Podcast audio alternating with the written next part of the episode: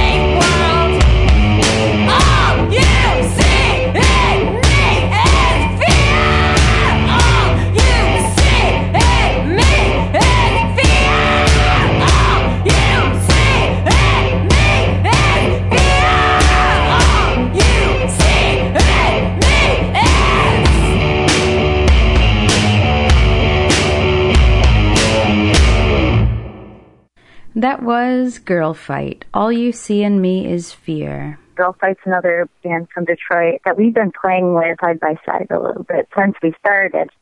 That song I chose because I really love the content of it. It is, you know, another one of those kind of confrontational paradigms. And a lot of their music is like that, really rad, feminine. What were you thinking about when you were choosing who to feature as your guest musicians? Uh, I wanted to represent hip hop in Detroit as well as like, you know, the more punk music of Girl Fight and the more beautiful, pretty side of Career Club. These are three vibes that I really get into. Here's the third track. Take it away. Tiny Jag, Nagasaki Zombie.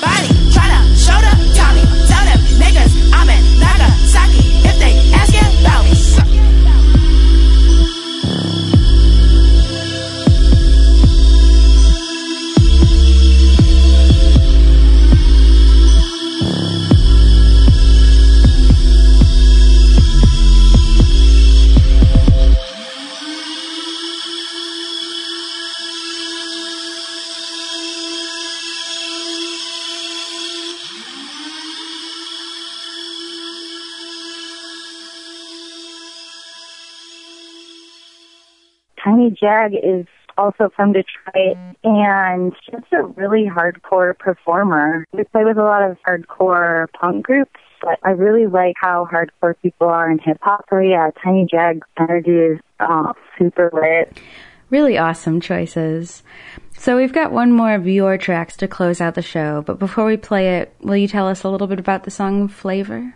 Flavor is about addressing non-monogamy and, and, and desire and it's about like saying that it's okay. It's like you're oriented in a way where you want more than just one lover in your life. There's a lot of people that aren't able to come out about their choices for the same reasons they don't come out about their gender or their sexuality. I just want people to know that they're not totally fucked up because they need more than one person or one lover to fulfill them.